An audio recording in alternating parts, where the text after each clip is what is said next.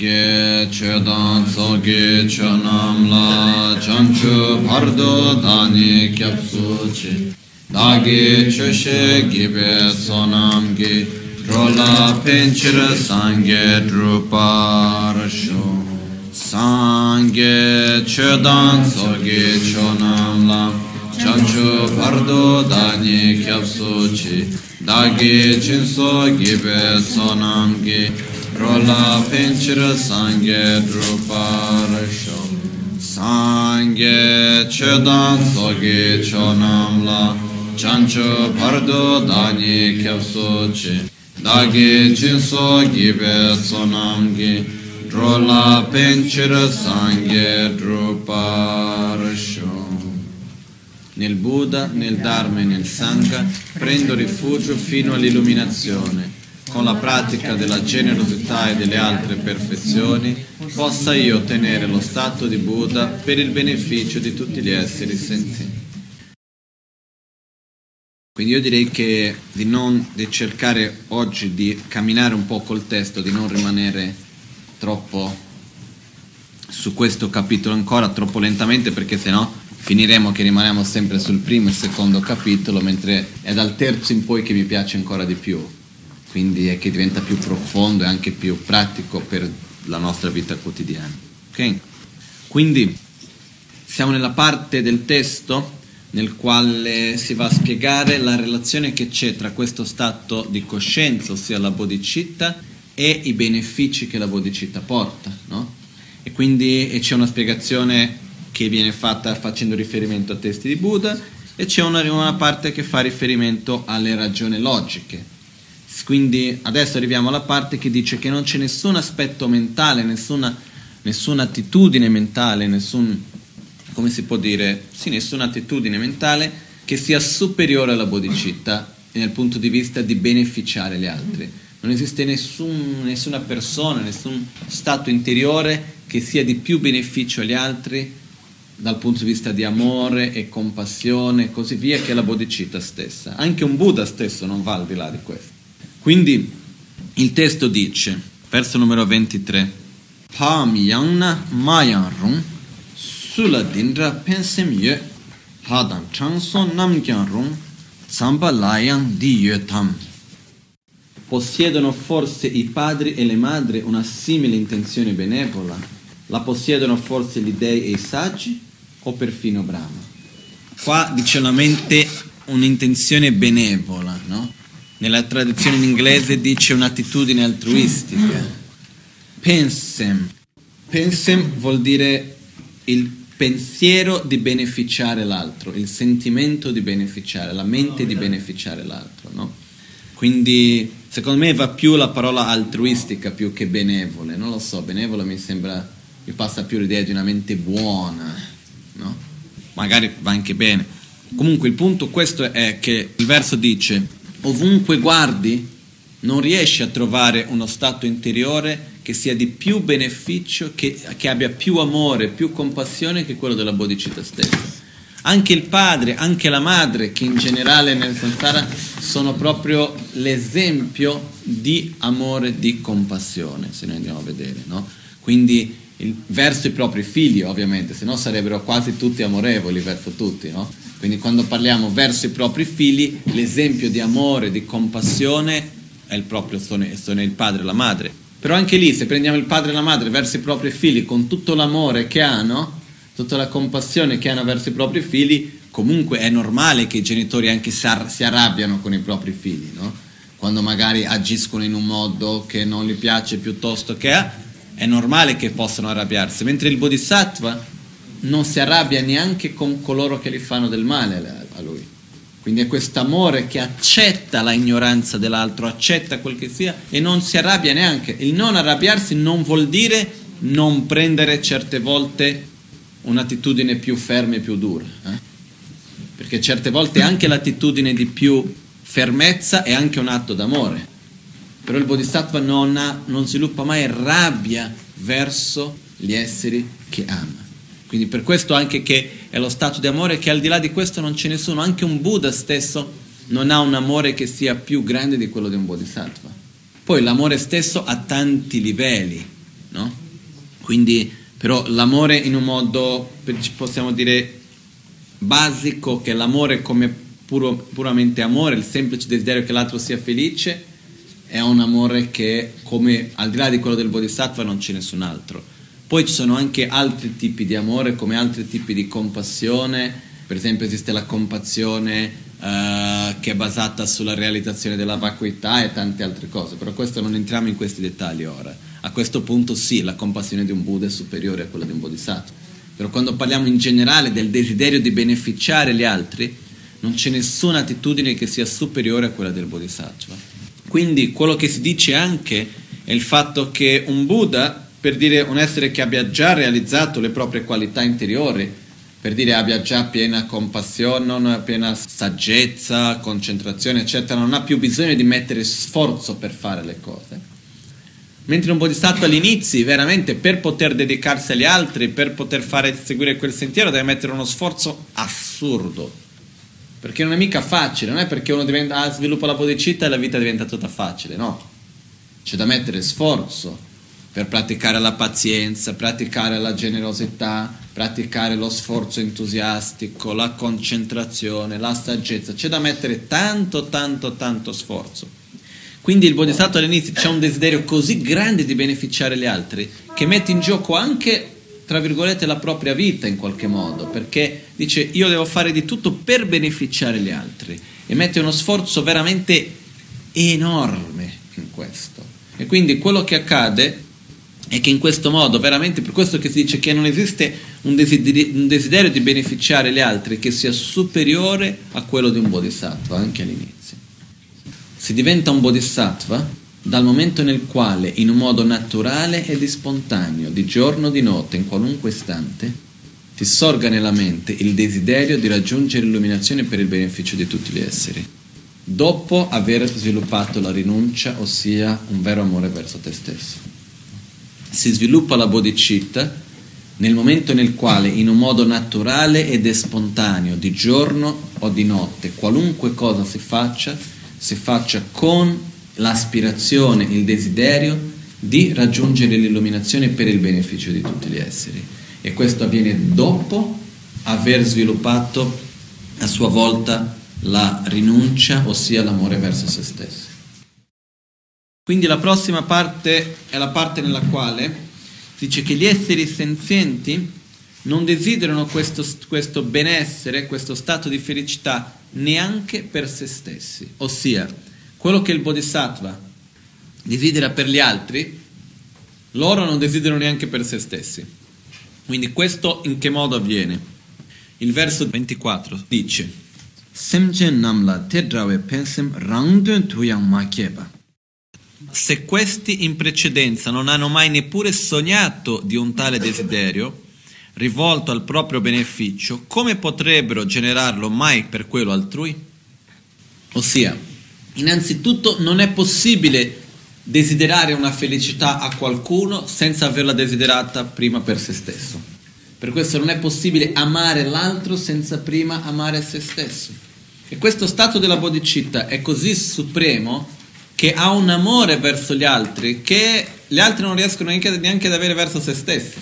In altre parole, quando noi pensiamo di essere liberi dalla sofferenza, di non voler soffrire, di voler essere felici, rimaniamo sempre in un livello molto superficiale di solito.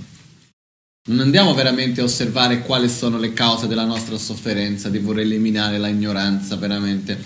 Sai, a un certo punto spesso ci basta che i problemi che abbiamo ora si risolvino, che possiamo avere, che ne so, il compagno la compagna come vogliamo, che riusciamo ad avere i soldi come ci vogliamo, avere una buona salute, che sai, siamo molto superficiali come quello che intendiamo per felicità. E innanzitutto di solito abbiamo una visione di felicità che è estremamente ristretta in questa stessa vita. Quindi rimane anche qua superficiale. Mentre il Bodhisattva ha una visione di felicità che è quella che desidera per gli altri, quindi un amore che è molto più profondo, che va al di là solo di questa vita, che è una cosa che va di vita in vita e non solo per questa stessa vita, anche una visione molto più profonda.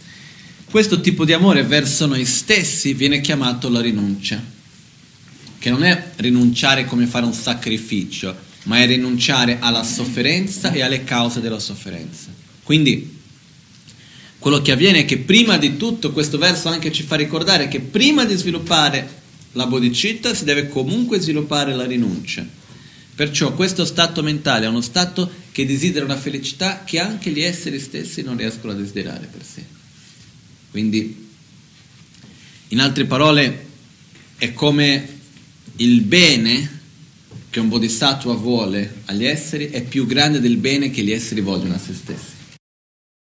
È quasi difficile di poter di capire, però è proprio in questo modo. Quindi arriviamo al verso che sarebbe quello che viene chiamato il, il riassunto in forma di lode. E dice, Juk du de ngakpa, shenda rangi tundu yang mi chun sem chen tun kan sem chen rin chen kebar de nga na meba me chung me chik chung. Shenda rangi tundu yang mi chun sem chen tun sem kan sem gi rin chen kebar de nga na mebe me chik chung. Questa intenzione di beneficiare tutti gli esseri che non sorge negli altri neppure per il beneficio proprio è uno straordinario gioiello della mente il cui apparire è una meraviglia che non ha precedenti. Questo, adesso qua mi viene in mente un, un altro aspetto che cercherò di spiegare in un modo senza dilungarmi troppo, che è il fatto che tanti di noi abbiamo già sentito dire che abbiamo la natura di Buddha, no? che tutti noi abbiamo la stessa natura di Buddha nella nostra mente e così via. Quello che succede è che certe volte addirittura si sente dire no, tutti noi siamo un Buddha però non lo sappiamo. Io dico, se noi fossimo un Buddha senza saperlo, saremmo un Buddha veramente ignorante, no? Quello che succede non è che noi, e certe volte si crea confusione, uno può chiedere, ah ma quindi se la mia natura è la stessa, se la natura della mia mente è la stessa natura della mente di un Buddha, questo vuol dire che un giorno sono stato un Buddha e poi dopo sono caduto di categoria e dopo adesso si raggiungo l'illuminazione, un giorno posso non essere più un Buddha o qualcosa di questo genere? Sai quante volte ho già, visto, ho già avuto questa domanda, che me l'hanno fatta. Perciò è un dubbio che viene quello che si dice che quando la nostra mente è della stessa natura della mente di un Buddha, non vuol dire che la nostra mente è già illuminata eh? e non vuol dire neanche che sia già stata illuminata. Quello che vuol dire è che nello stesso modo, per esempio, prendiamo l'oro, ok? Io prendo l'oro che si trova nel sottoterra, in mezzo alle pietre, le rocce e così via, e prendo l'oro che è trasformata in una bellissima immagine di Buddha fatta d'oro. Se io prendo tutti e due ori, sono della stessa natura in quanto oro o no? Sì, tutti e due sono oro in quanto la stessa natura. Sono la stessa cosa? No. Però sono della stessa natura in quanto oro. Nello stesso modo, quello che succede è che l'oro che è sottoterra ha il potenziale di diventare come l'immagine di Buddha, no? Sì, si deve trasformare, lavorare, c'è un lungo lavoro, però può diventare. Se fosse rame, no. Quindi quel po' rame può diventare una statua di Buddha, di rame, ma non di oro. Quindi quello che succede è che nello stesso modo, se noi prendiamo la mente del Buddha o di qualunque essere realizzato e prendiamo la nostra stessa mente, sono fatte della stessa sostanza. Hanno la stessa natura. Qual è questa natura che è la stessa? È il fatto che siano vuoti di esistenza inerente. In altre parole, nella nostra mente non esiste inerentemente, non esiste di per sé, indipendentemente come una mente ignorante. La nostra mente dipende da causa e condizione, è interdipendente, dipende dalle proprie parti, dipende dall'imputazione del nome. Quindi tutto questo è nello stesso modo che la mente del Buddha anche. È chiaro che per capire questo meglio dobbiamo stare qua a spiegare più a lungo la corretta visione della realtà, che non entreremo in questi dettagli ora. Ma il punto è che, sin da un tempo senza inizi, da quando esistiamo, il momento nel quale si sviluppa la bodhicitta è la cosa più meravigliosa che sia mai accaduta. Perché fino a quel punto uno non sta a fare altro che girare intorno alle rinascite del samsara. Uno va su, giù, su, giù, ogni tanto rinasce in un posto bellissimo, ogni tanto va giù all'inferno, ogni tanto va di qua, sta un po' in mezzo. È sempre così, no? Si dice che abbiamo avuto tante di quelle vite che non c'è un millimetro quadrato nel tutto l'universo dove non siamo mai rinati in qualche momento. No? Quindi abbiamo già avuto tutte le esperienze, ci sono i testi che dicono se dovessimo impigliare tutte le teste che abbiamo già perso in tutte le nostre vite sarebbero più grandi del Monte Mero, no? E così via, ci sono tanti esempi che vengono fatti. Ok, non so, venuto qualche altro esempio in mente. Comunque, sono tutti questi esempi che vengono fuori per dire abbiamo già avuto tante di quelle vite e comunque sempre in questo ciclo. Il momento nel quale si sviluppa la bodhicitta è veramente il momento nel quale uno fa un vero, un vero salto di qualità. Veramente quando riesce a uscire da questo ciclo costante. Quindi non c'è niente di più meraviglioso che sia mai successo nella propria esistenza personale. Quindi quando qua dice non c'è nulla di più di così, il verso qua è stato tradotto come è una meraviglia che non ha precedenti, è una meraviglia che accade non ha precedenti per l'essere stesso che lo sviluppa. Non, non, non c'è nulla di più bello che la possa precedere. Poi dopo di questo si migliora sempre, però non c'è nulla prima della bodhicitta in tutte le vite che abbiamo avuto finora che possa essere più bello di quello di sviluppare questo stato interiore.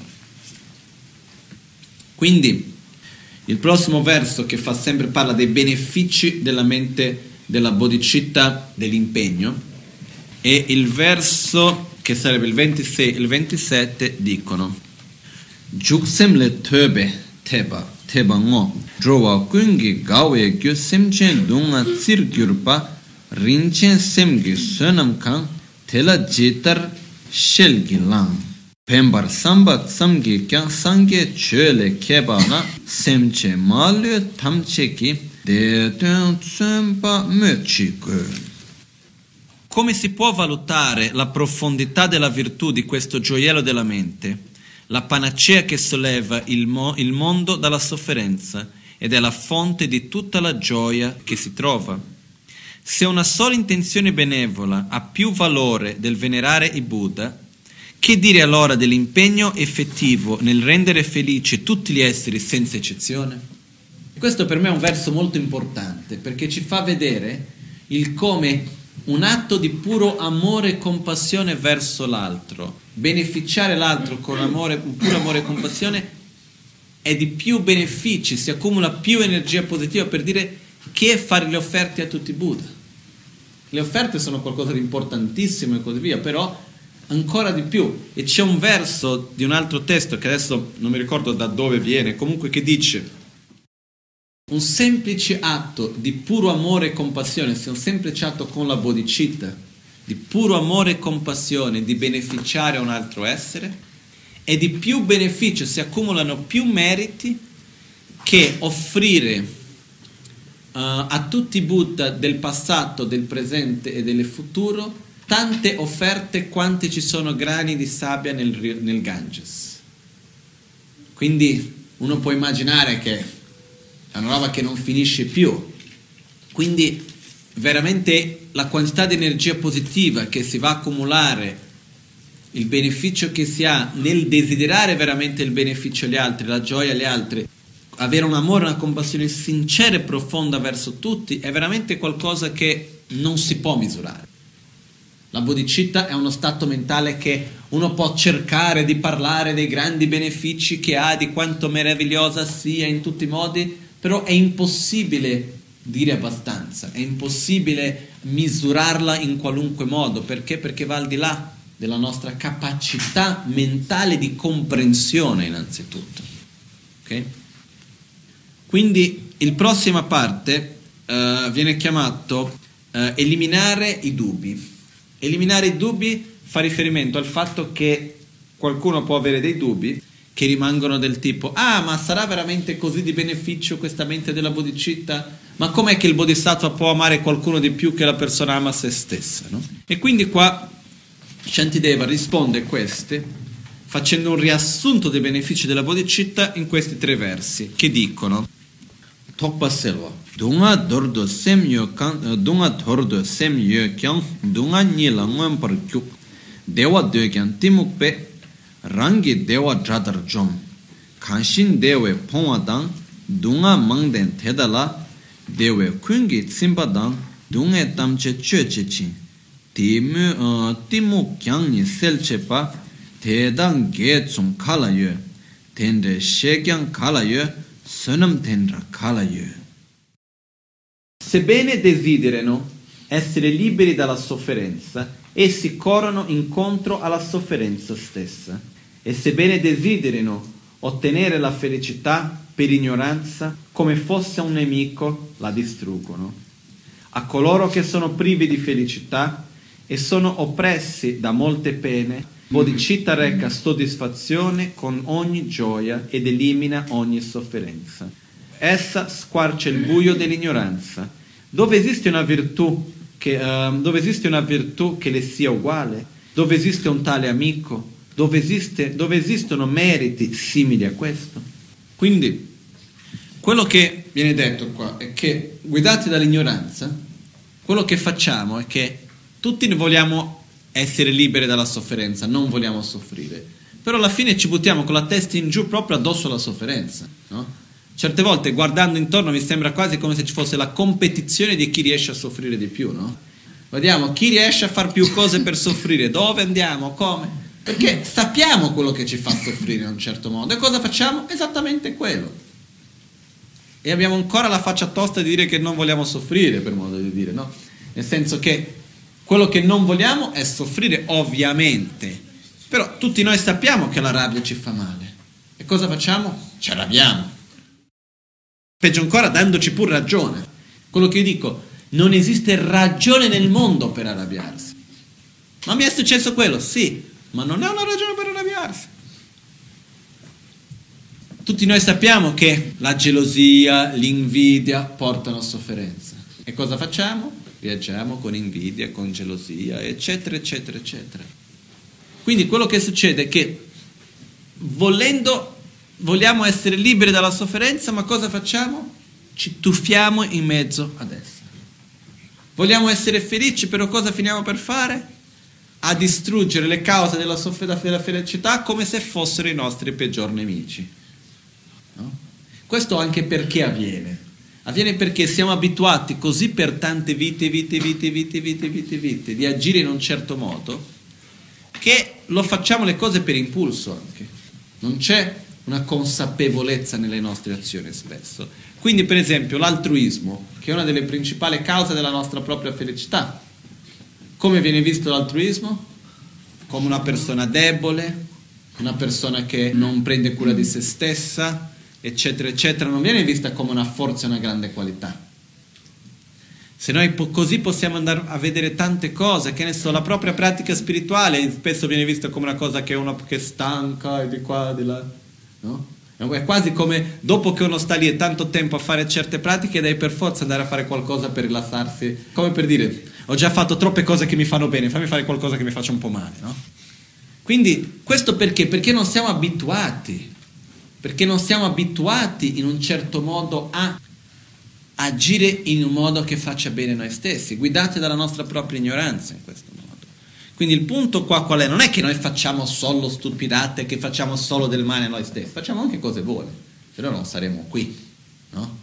Facciamo anche, non è che siamo a questo livello che qualunque cosa facciamo ci porta solo sofferenza e così via, no, facciamo anche delle cose giuste, però riusciamo anche a fare abbastanza cose che ci fanno soffrire. Se fosse facile, no, il punto è che se fosse facile non saremmo neanche qui a parlarne, no? Quello che succede che cos'è? È prima di tutto sviluppare la consapevolezza di osservare questo. E quello che viene detto qua nel Bodhisattva Cervatare è proprio per vedere il perché che questa bodhicitta è così preziosa. Perché allo stesso tempo che noi costantemente comunque ci buttiamo in un mondo nel quale vogliamo essere felici, però facciamo l'opposto, la bodhicitta invece ci guida nella giusta strada, come viene detto qua nel verso che dice, a coloro che sono privi di felicità e sono oppressi da molte pene, bodhicitta reca soddisfazione con ogni gioia ed elimina ogni sofferenza. In altre parole, la bodhicitta ci porta nel, nella strada nella quale ci fa vedere ciò che fa bene a noi e ciò che ci fa soffrire. Faccio un esempio ancora più pesante, ok? Che quello che qualcuno ammazza il tuo figlio, ancora più pesante. Cosa succede? Succede che innanzitutto questo non vuol dire che uno deve non rimanere male, però quello che succede, innanzitutto qual è il punto? È innanzitutto non aver odio verso colui che l'ha ucciso e allo stesso tempo, perché quello che accade, e qua mi, mi ricorda un verso che Buddha ha detto a Ananda, che era il suo attendente e Buddha diceva, caro Ananda, non stai a soffrire per le pene degli esseri, visto che questo è il risultato del loro stesso karma. Cosa vuol dire questo? Innanzitutto è il fatto che, per rispondere bene, questo dobbiamo osservare tante cose, perché la nostra mente è complessa, la nostra mente non è fatta solo di un aspetto e basta e andiamo avanti. Okay? La sofferenza che viene in un caso così, da che cosa proviene? Quello dobbiamo osservare proviene dall'attaccamento, proviene innanzitutto dalla, anche da una compassione che abbiamo, il fatto che l'altro stia soffrendo, però ovviamente soffriamo molto di più quando qualcuno verso cui abbiamo attaccamento soffre che quando qualcuno verso cui non abbiamo attaccamento soffre. Quello che succede, se noi pensiamo di avere un'attitudine che è equanime, quindi che non ha più attaccamento ad alcuni e avversione ad altri, ma è che dei equanimi nello stesso modo, questa attitudine cambia. No? Quindi già da questo possiamo cominciare a capire come l'attitudine. Il Bodhisattva ha questa stessa attitudine verso tutti, dove è, in, è con equanimità, non c'è attrazione, come diciamo, possono tutti gli esseri senzienti essere liberi dagli estremi di attrazione e avversione. Per dire, è il figlio di sangue, sì, però l'attitudine di amore e compassione verso lui e verso l'altro è uguale. Questo, per questo che non è facile, non stiamo parlando di un'attitudine facile, per questo che parliamo di queste qualità che questa mente così suprema ha. Perché innanzitutto c'è una cosa, anche qua l'attitudine che abbiamo di amore verso il figlio è anche questa, scusate magari il modo come lo pongo, però comunque è un'attitudine abbastanza ristretta, perché è ristretta questa vita sola. Se noi pensiamo con una mente più ampia, che non tiene in considerazione unicamente questa vita, ma tiene in considerazione le vite che ci abbiamo avute tutte quelle che avremo davanti, cambiano le cose. Quello che c'hai davanti, che adesso lo vedi come nemico, è stato già tuo figlio nel passato e sarà tuo figlio nel futuro. E quindi cambia moltissimo l'attitudine. Ed è per questo che anche uno dei prerequisiti, ma proprio lì all'inizio, eh, di un bodhisattva è quello di avere una consapevolezza del tempo non unicamente di questa vita, ma una visione molto più ampia. E già qua tante cose cambiano. Okay? Quindi un altro punto è anche quello che quando Buddha diceva ad Ananda non soffrire per la sofferenza altrui, perché quello è il risultato del loro karma. Questo non voleva dire non fare qualcosa perché loro siano liberi dalla sofferenza, non è questo, ma il fatto che nel momento nel quale viene detto non soffrire per la sofferenza altrui, vuol dire anche allo stesso tempo accetti la interdipendenza delle cose. Aiuta gli altri a non soffrire più, a essere liberi dalle cause della sofferenza e così via.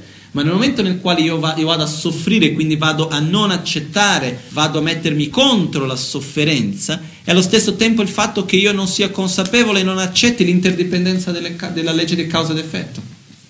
Quindi insieme con questo grande amore e compassione c'è anche la consapevolezza della legge di causa ed effetto, del fatto che noi non esistiamo unicamente in questa vita, ma veniamo da tante vite e avremo ancora tante davanti a noi. Tanti, c'è una mente molto più ampia e vasta di quella che è unicamente chiusa in questa piccola vita, in questo piccolo corpo. Quindi questo viene chiamato il, la degnità delle lode, il, il perché il bodhisattva sia degno di lode del, per l'amicizia che sostiene con grande compassione. Il verso dice, siamo nel verso 31. Chanchu gisem gombe kansala töba, machurya ninje chimbu changne chok tsebe ngapar jöba. Penta lendo kanyemba teya reshi nga oyo na machu lekpar cheba i chanchu semba mö chi go. Machu, machu lyara ninje chimbu changne chok tseba ngapar jöba. Se chiunque ripaghi un atto gentile è degno di lode, che dire allora di un bodhisattva che fa del bene senza che gli sia, che senza che gli sia richiesto? Questo fa riferimento al fatto che quando qualcuno ci, ci fa qualcosa di beneficio, anche se questa persona vuole qualcosa indietro, comunque siamo grati, comunque diciamo guarda che bravo quello che ha fatto, eccetera, eccetera. No? Quindi qualcuno che invece ha un atto di generosità, amore, che vuole aiutarci, senza aspettarsi assolutamente nulla in cambio, è ovvio che sia degno dell'odio. No? Quindi questo fa anche vedere che l'aspetto del bodhisattva è quello di voler aiutare l'altro, non perché vuole qualcosa in cambio. L'unica cosa che vuole in cambio è la possibilità di poter aiutarlo.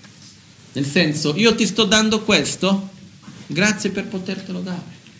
E questo mi fa ricordare la parte della generosità che verrà dopo nel testo, ma che per me è bellissimo, dove anche quando Chandra Kirti la descrive nel testo che parla della, testo che parla della corretta visione della realtà, il primo capitolo part, parla dell'importanza della generosità e come il Bodhisattva pratica la generosità. No? E dice che la gioia che il Bodhisattva ha nel donare, qualunque cosa, in fare un atto di generosità è così enorme che solo quando lui da lontano sente che qualcuno gli sta chiedendo qualcosa è già pieno di gioia. Non è solo di pensare alla possibilità di poter dare qualcosa a qualcuno. No? E dice che questa gioia è maggiore, è superiore alla gioia che un arhat può, vedere, può avere uscendo dal samsara, ossia la più grande della più grande gioia che uno possa immaginare, è la gioia che il bodhisattva ha quando può donare qualcosa, quando può dare qualcosa. Questo mi fa ricordare certe volte con Rinpoche, no? Che certe persone dicono, ma sei troppo generoso, no? E io a certe volte dico, ma nessuno gli può togliere questa gioia di donare, no? Che quindi lui ha questo piacere in dare quello che ha dove non importa, quello che lui ha, non importa sia il suo corpo, qualunque sia, è, dispo- è a disposizione degli altri, no? Quindi questo lo fa con grande gioia. Perché? Perché per il Bodhisattva questo porta grande gioia, il semplice fatto di poter dare agli altri. È quello che dice in questo verso, il Bodhisattva aiuta senza volere assolutamente nulla in cambio. E che c'è di più degno da lodare a questo? Quindi Questo verso è quello che dice il fatto che se noi lodiamo, se diamo onore a qualcuno che ha un atto di generosità, cosa dire da un bodhisattva che ha un atto costante di generosità verso tutti gli esseri, dandogli tanto le cose momentanee quanto la gioia suprema. E il verso, sono due versi che sarebbe il verso 32 e 33 che dicono Pemba chungse drubala tobar wena pende tada drubala che ngakpar weba drowa nyungse narme se jorwa kechi se tsam jimbar cheba tang nye che ning che trangba cheba yang gewa cheba yingshe kewar gyur kewo kur sem che trangta ye la turing to dewara shegi dewa lana me yila sampa tada dzok cheba tak tu jimba tashi me chi la gente rende onore e apprezza chi occasionalmente e senza gran riguardo offre a poche persone un po' di cibo semplice, che le sfamerà solo per metà di un giorno. Che dire allora di colui che, perennemente, dona l'ineguagliabile beatitudine dei Sugata, Sugata sono i Buddha, a un illimitato numero di esseri, appagando così ogni loro speranza. Quindi cosa succede? È il fatto che in genere è normale lodare, dare gli onori a qualcuno che ha gli atti di generosità, è una delle qualità più onorevoli, si può dire, no? L'atto di generosità. Però cosa dire di qualcuno che costantemente dona quello che possiede, ma non solamente dona la gioia materiale di questa vita, ma dona anche il sentiero verso l'illuminazione, dona la gioia più profonda. Non ci sono parole per il quanto si deve lodare una persona che abbia queste qualità. Quindi, io gli ultimi tre versi, parlando del beneficio della bodhicitta, li leggerò i tre insieme perché per capirli bene è buono averli tutti e tre insieme. E dicono così. Shin chokto go gyubar ngakwar ueba, chancho sempala chung set samya mebar mirikpe gyumtsen, teba gomrikpe gyumtsen. Buddha ha affermato che chiunque nutra pensieri malvagi verso tale benefattore che è un bodhisattva rimarrà negli inferni per tanti eoni quanti furono quei pensieri malevoli. Questo che cosa vuol dire? Se noi immaginiamo, per esempio, se c'è una persona che è di beneficio per una persona, una persona che è di beneficio per un milione, io vado a fare a, a, a ostruirla, vado a fare qualcosa di negativo verso questa persona, verso quale delle due è un'azione peggiore? Quella che è di più beneficio, ovviamente. Se noi pensiamo a un bodhisattva che è di beneficio per numeri, un numero innumerevole di persone, di esseri costantemente, se io vado a creargli ostruzioni, se vado a fargli interferenze, vado a fargli problemi, vado ad avere un'attitudine violenta, eccetera, verso di lui, io non sto avendo quell'attitudine unicamente verso una persona, ma io sto creando dei danni a un numero innumerevole di esseri allo stesso tempo. Ed è per questo che effettivamente diventa qualcosa di molto più forte quell'azione non virtuosa che vado ad accumulare.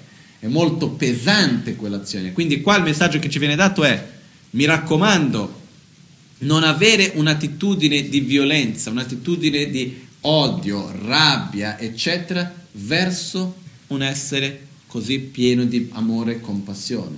Quello che può succedere certe volte è che noi non riusciamo a capire certe azioni di un bodhisattva. Però più che reagire con rabbia, dobbiamo essere consapevoli della nostra propria ignoranza di non riuscire a capirlo. Quindi questo. Però allo stesso tempo c'è un altro verso, l'ultimo, che è un po' in contraddizione con questo, che dice, questo in mezzo no, però il prossimo verso dice, kanshi tendra kya se jindala kalte ngen se kebar chebate ngen se kebe transhin kalpar ni nyawar nebar gyurshe wende kanshi yirab dangche na tei drebu tewe lakpar pel kya se namla ngoka chenbo kyang dikpe mi chungewa ngangi pel kangla semki dangpa rinchen te keba te keba te kuila chakse shing kangla neba che kyang dedrewa tewe jungne tela kyapsu chi ma se un'attitudine virtuosa dovesse sorgere verso di lui, verso il Bodhisattva, i relativi frutti si moltiplicheranno molto più che sopra, ossia invece avere un rapporto positivo, un'amicizia, un rapporto positivo con un bodhisattva, l'energia positiva che questo rapporto va a generare è molto più grande che quella negativa che va, che va a essere generata quando invece c'è un'attitudine di rabbia. Quindi, in poche parole, qua è cerchiamo di mai arrabbiarci con un bodhisattva, visto che non sappiamo chi è un bodhisattva, cerchiamo di non farlo con nessuno, perché comunque c'è sempre il pericolo.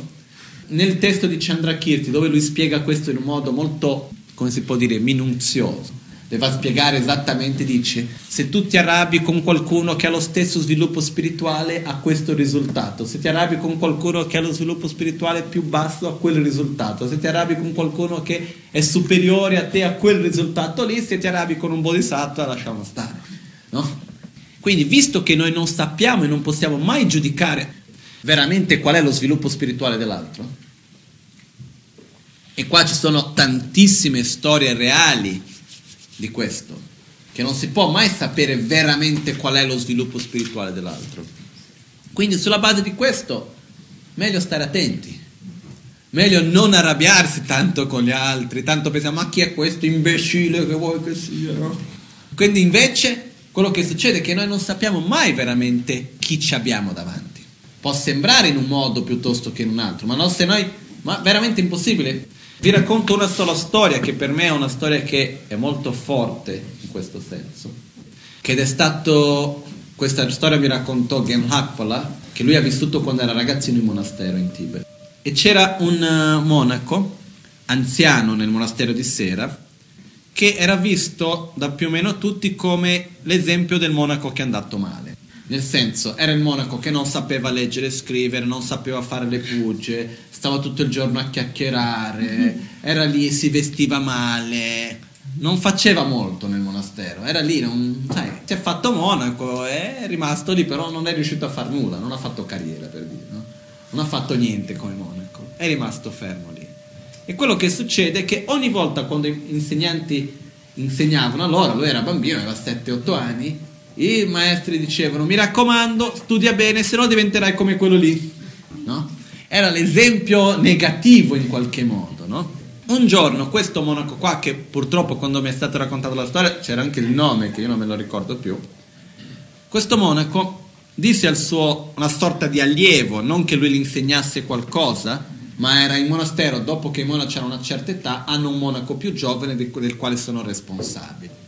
E c'è un rapporto più o meno come maestro-allievo in qualche modo. Quindi ha detto a questo suo allievo, guarda, tu non venire a trovarmi per tre giorni, non portarmi l'acqua, non, non venire a servirmi per tre giorni, perché io vado a morire. Non disturbarmi. Ha detto, va bene, questo ragazzo ha detto, meglio per me, sarà un'altra delle sue scherzi, perché se c'è una cosa difficile che ci vuole altissime realizzazioni è saper essere consapevole del momento della propria morte e saper direzionarla nel modo giusto. No? Ha detto, vabbè, torna dopo di tre giorni e trova lui seduto nella posizione di meditazione, davanti a lui c'era il legno per bruciare il corpo, tutto quello che era necessario, eccetera, eccetera, con le vesti e con quel mantello giallo, proprio così come la tradizione manda, perfettamente era seduto nella posizione di meditazione, morto. Però non è che era morto nel senso perché uno avrebbe anche potuto fare, alla fine della vita vi faccio vedere, no? Prende un veleno, fa finta, perché sai, siamo così attaccati alla nostra immagine anche da morto certe volte, no?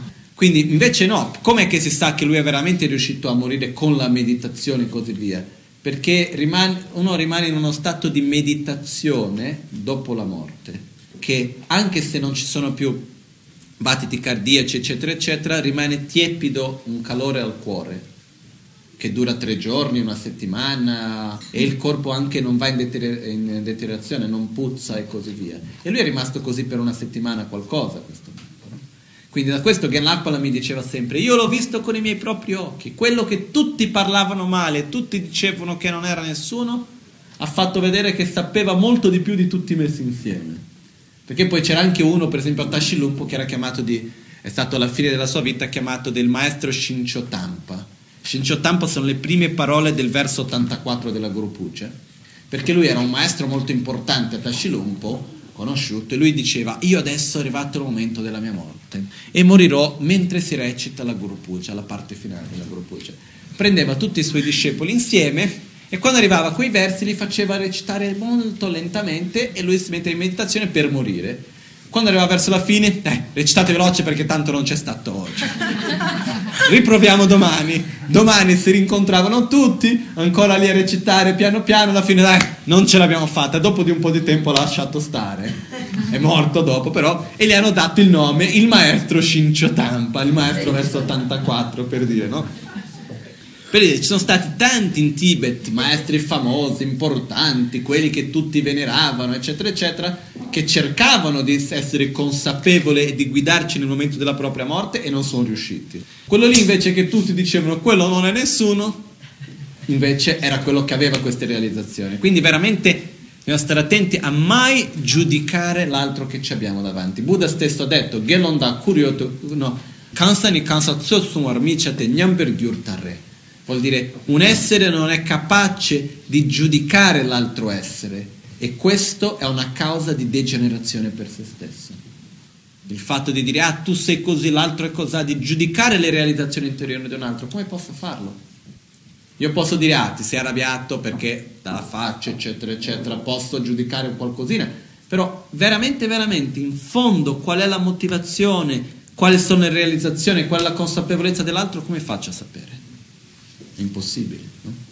Quindi questo è un punto. Perciò, visto che quando si parla della rabbia verso gli altri, quello che fa la differenza di quanto pesante sia il nostro karma è la realizzazione spirituale che l'altro abbia no? No, uno può, per dire, io posso avere un bodhisattva che guida male, no? Per dire, ma quanto guida male è quello, no?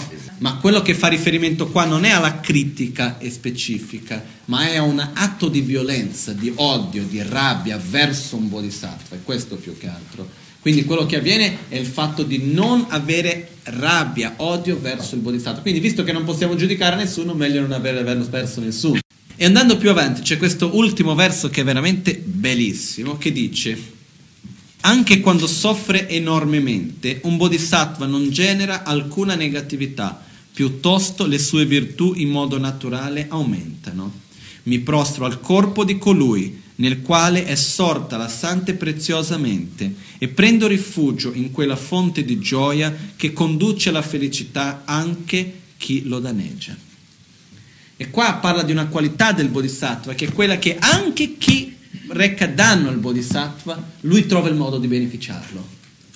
Quindi quello che dice che anche nello stesso modo che quando tu se, tu, se, abbiamo un atto di odio, di rabbia, di violenza verso un bodhisattva è un karma molto pesante, dall'altra parte il fatto di avere un atto di violenza verso un bodhisattva vuol dire creare un vincolo col bodhisattva e quindi ricevere benefici da quello. Quindi riceviamo benefici. Quello che dice qua in tibetano è molto chiaro questo verso e dice il bodhisattva è così gentile che riesce a beneficiare anche colui che lo sta danneggiando. In altre parole, anche il fatto di danneggiare un bodhisattva porta benefici. No? Diciamo che la cosa migliore è cercare di avere un buon rapporto con i bodhisattva e non avere odio verso di loro, così abbiamo tutte le due cose. Però qua mi fa ricordare una storia all'epoca di un grande maestro chiamato Marpa, che lui aveva una vicina di casa. Questa vicina eh, era completamente indifferente verso di lui.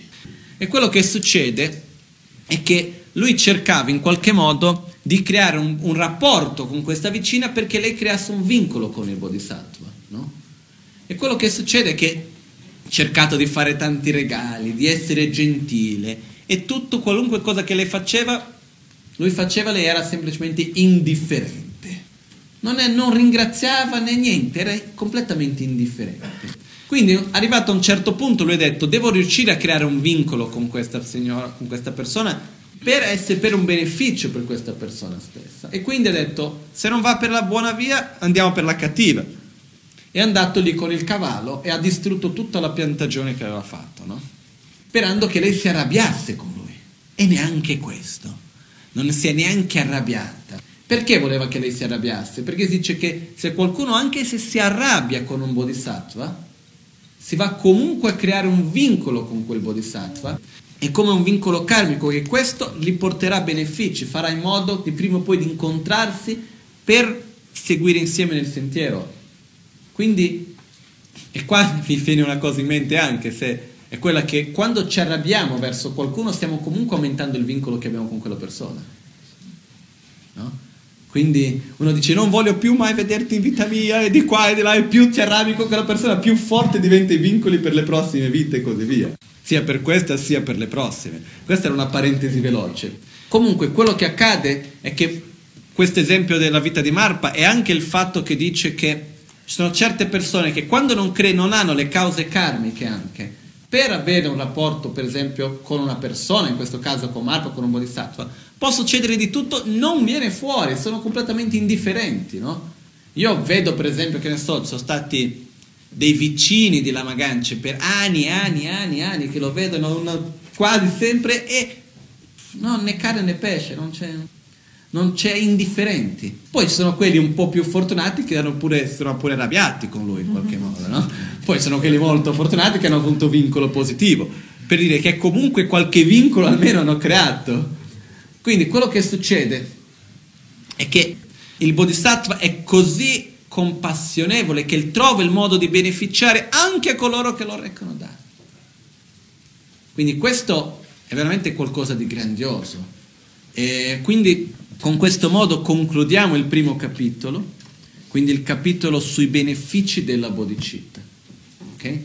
Il punto è che non possiamo, ci sono tantissimi modi di beneficiare gli altri quelli che vengono chiamati i mezzi abili. Non possiamo mai dire veramente il modo, il semplice fatto di aver dato questo esempio questo monaco, per esempio, che non dobbiamo giudicare le realizzazioni interiori degli altri, è già stato qualcosa di grandioso che ha fatto. Ma non solo, poi ci sono tanti modi di beneficiare gli altri. Per esempio ci sono diverse pratiche di meditazione, eccetera, per aiutare gli esseri che sono nel bardo. Ci sono tanti altri modi di beneficiare gli altri, quindi non possiamo dire veramente cosa faceva o cosa non faceva. Il punto è che lui non si inquadrava bene nel sistema monastico di un monaco che avesse seguito bene la vita monastica. Ok? Chetsu lame kutse rapten chi nam kar chile chojur ge pada glosan temben drome sasungi drove munse tatu ne gyurchi chancho semcho rinpoche ma che panan che gyurchi che panyam par me payam conne conto pelvarsho Nimo dele tsendele, nime kuyan dele shi, nitsen takto dele kve, koncho sungi jingiro. Kuncha sumge modrutso, kuncha sumge trashisho. Trascidele. Buon appetito.